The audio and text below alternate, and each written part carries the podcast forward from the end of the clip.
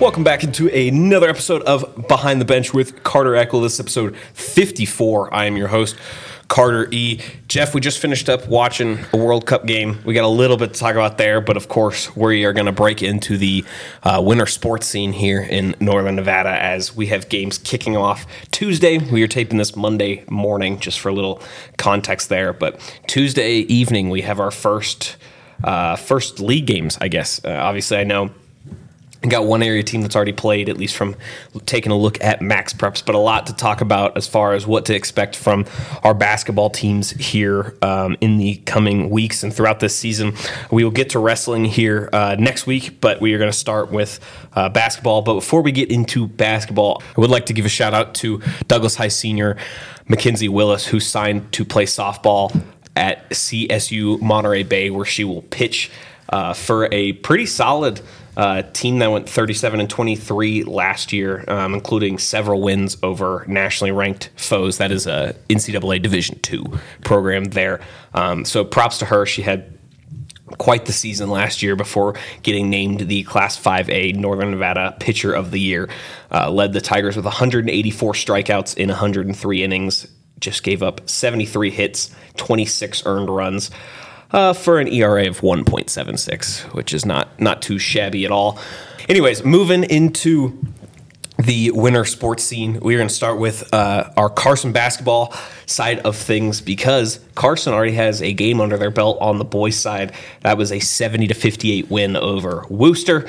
Uh, another little little poke here. We need stats this year, guys. I can't. This. I mean, I'm just I'm just gonna be in coaches' text messages, emails. I, I, we can't do this without stats. Um, so 70 to 58, no stats for that game. So that's the best you're going to get. Someone scored from me on on that first game. I will take just based off of rosters. Here's what we got. Here's what the Senators have coming back for this season. This is just based off Max Preps rosters, so don't come after me if they're incorrect so far. But here's who will be returning for the Senator boys under first year coach Ty Golden, of course, uh, seniors DC Quintana and Parker Story will be back. Uh, Michael Hughes, Ethan Grant, and Quentin Beck all returning.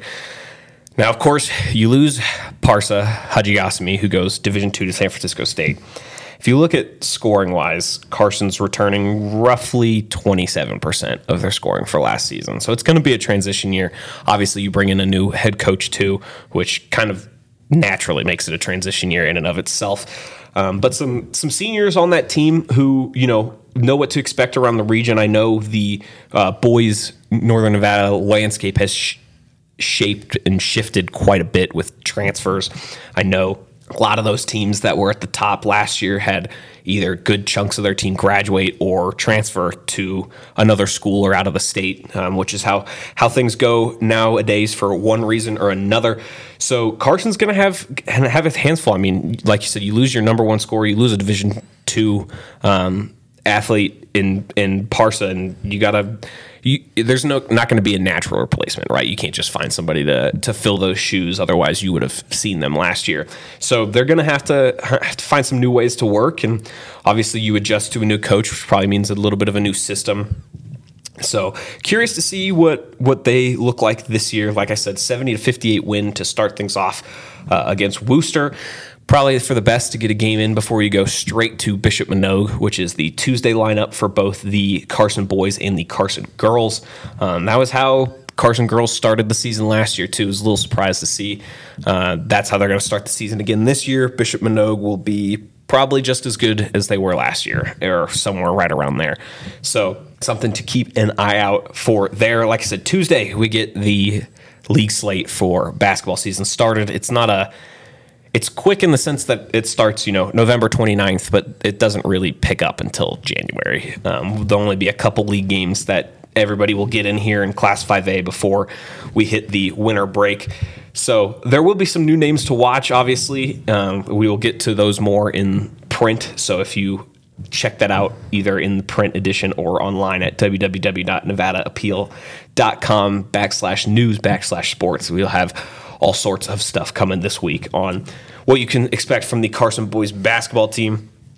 On with the Carson girls team, which according to the roster, has just one returning player from last year, and freshman Lauren Finnerty. Uh, again, forgive me if that's not accurate, but this is what I'm what I'm working with right now, guys. So.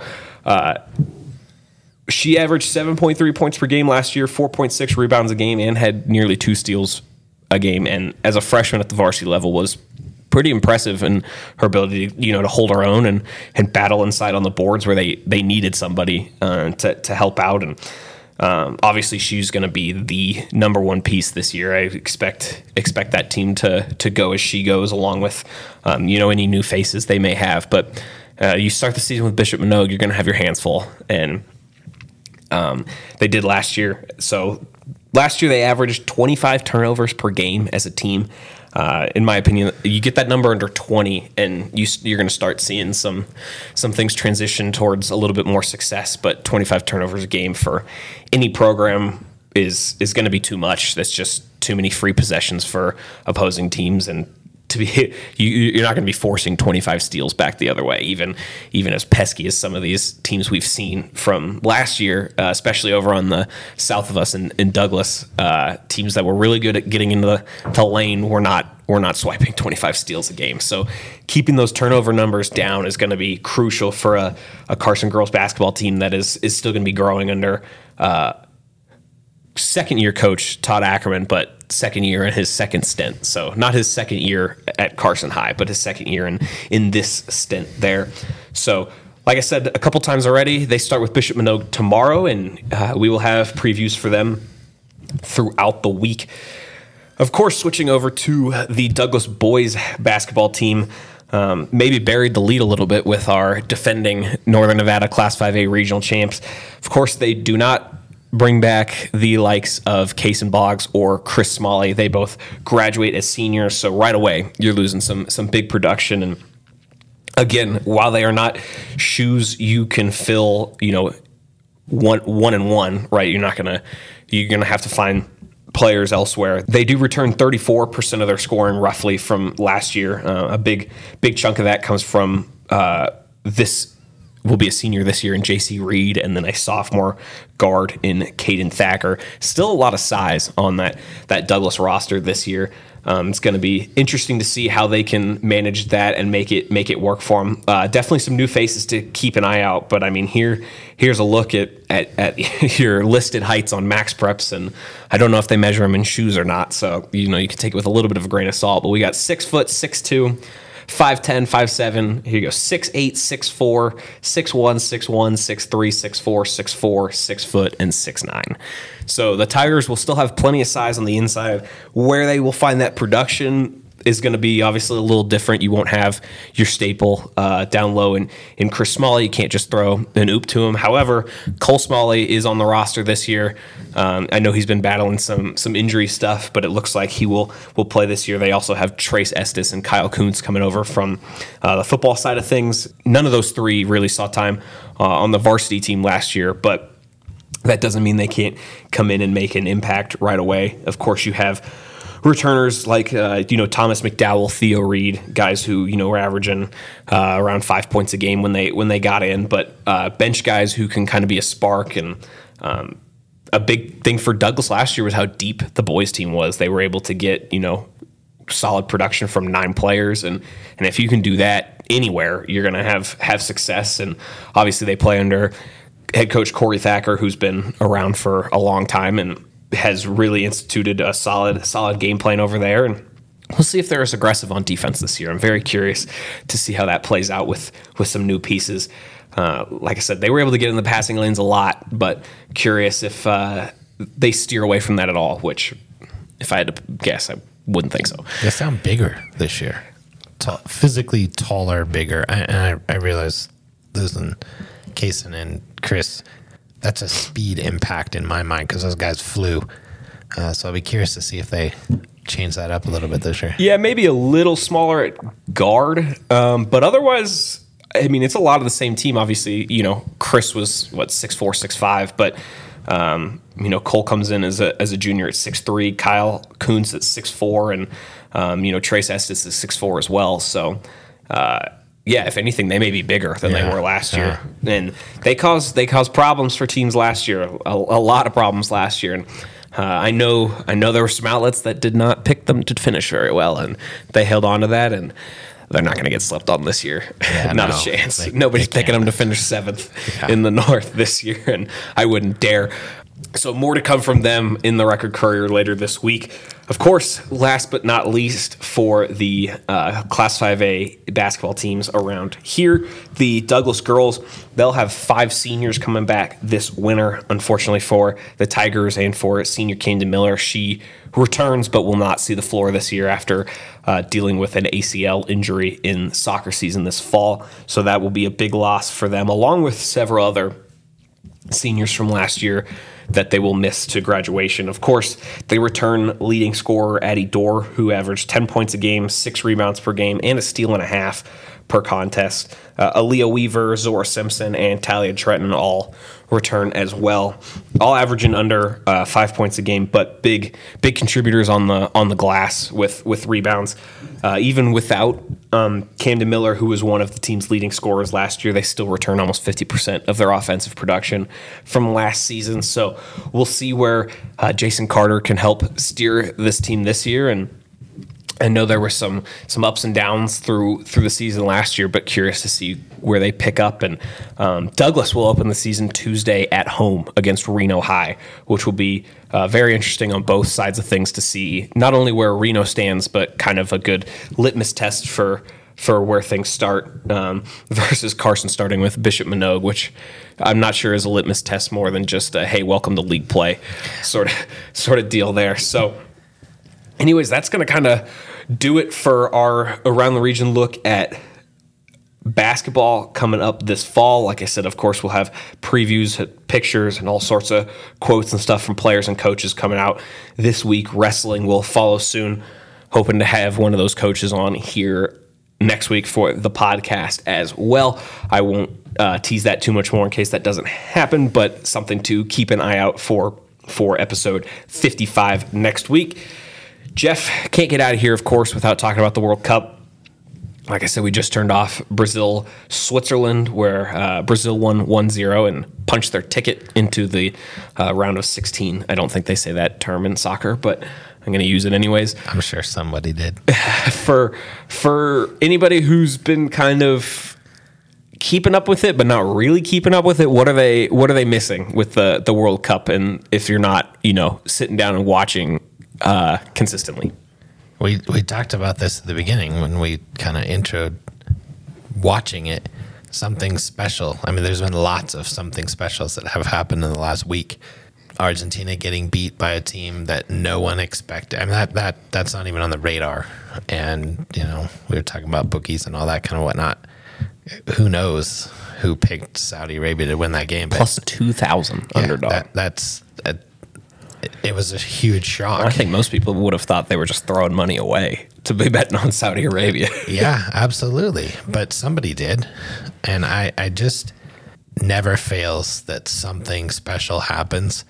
Uh, the goal that the Brazilian guy scored, uh, just if that's not goal of the tournament, the next goal has to be even more spectacular than that. And you obviously that's going to be all over social media now because we didn't. I mean, we had it. We talked about this before. We had it before, but it wasn't like it is now. People live and die by that thing that's gonna gonna be all over, and that's just more exposure for the game. So those kinds of special things happen. Yeah, and if you're uh, not waking up particularly early like I did over the weekend, sometimes you wake up to text from Jeff in all caps saying, I love the World Cup after Japan upset Germany 2 1. Germany seems to be on the brink of things now, too, with the way the way that's shaped out. I guess outside of uh, Argentina losing to Saudi Arabia, would you say there's been a biggest surprise to you? The Japan game was a big surprise. Um, I, I knew they were a good team because I saw them play, but Germany is not the Germany of days gone by. Um, I'd almost say that Switzerland team that we just watched, they had more of the the typical. I don't know if it's German professional league because most of those guys play there, but it, you know, very, very solid in the back. You know, you know what you're going to get when you play against them, but Germany's just not. they're not the team that they used to be. Uh, and and everybody goes through. I mean, Italy's not even in the World Cup for crying out loud, and they won it recently. Right. So uh, you know, there's obviously cycles, but uh, Spain's exciting, Portugal's exciting, Argentina. Who knows what's going to happen? Brazil. Who knows what's going to happen? I mean, the goal today that Brazil scored was somewhat classic cherry pick and just hanging out, knowing that something might happen good, and they had numbers up, and the guy was completely open. Well, I'm sorry if you're open in the box and someone gets you the ball, probably going to score. Well, and they probably should have had a second or third. Uh, One of them was called back for the offsides. The other one in the first half, the guy could have easily put away and just Yeah, uh, one, kicked it right at I the guarantee he wants that one back. kicked it right at the goalie. I'll steer you in one direction here, real quickly. Either I don't know if uh, Canada getting eliminated is is too shocking, but the fact that Belgium is also third in Group F behind Croatia and Morocco has got to be a little surprising for uh, us us worldly soccer fans. I can't believe I just included myself in that sentence. the Belgium. I mean, this, this goes. I can't remember which World Cup it was. We were we were ranked fifth. We being the U.S. and obviously that was shocking because we went out. I think we were the first team eliminated that year. But Belgium being ranked so high, and from the sounds of it, I didn't get to see the game because it was I think a two a.m. game. Belgium barely squeaked out against Canada and Canada's coach was mouthing off at the after you know the on the field. What do you think, coach? And he went. They got Canadian players completely ditching the media. Uh, they're not even talking to anybody. I heard Alfonso Davies hasn't said a word to Canadian media since he got there. Doesn't surprise me, and that's not necessarily a good thing for them because he's got to go back to Yeah. to- and they'll ask him about it when he Oh gets yeah, back to you Germany can't just dodge that forever. Yeah, no, he's going to have to own it. Now, him scoring the only goal for Canada in the World Cup history, that's something special, and maybe somebody will leave it at that. But there's a second team eliminated from the World Cup, and they finished first in our region. So I don't, I don't know. I don't know. Tomorrow, the Iran game, Iran played really well. I don't know. They played terrible against England and they played really well against Wales. So there's no reason for and all the political BS that's going on with with uh, The U.S. yeah, Federation US soccer taking the- leaving off the emblem in the middle. I, you know, I, obviously I didn't know that was a thing until now. Yeah. I, I get it, but you're not the right organization to start doing political campaigns. So Oh, you, you mean? I guess I, uh, U.S. Federation isn't FIFA, but I'll, so I'll save my snarkiness for. Well, and, and, and I just don't. As a federation, who made the decision to, to join that campaign? I just think is the, was the wrong thing to do, and now they're just getting all snarled up in a mess. Well, and as you mentioned before we started, it, that group could get weird if if Wales goes and upsets England. Then the whale if if the U.S. beats Iran and Wales beats England, the U.S. and Wales are through, which Yeah, is not an outcome I think anybody had, would predict. No, for sure not. For sure not. No, I, I don't know that Wales has anything left to to go after England, But, they do have Gareth Bale. And recently and historically he has produced magic things and magic moments and just exactly what we're talking about the world cup is the stage to do that. So Well, that is another magic moment from the Nevada Appeal offices here on episode 54 of Behind the Bench.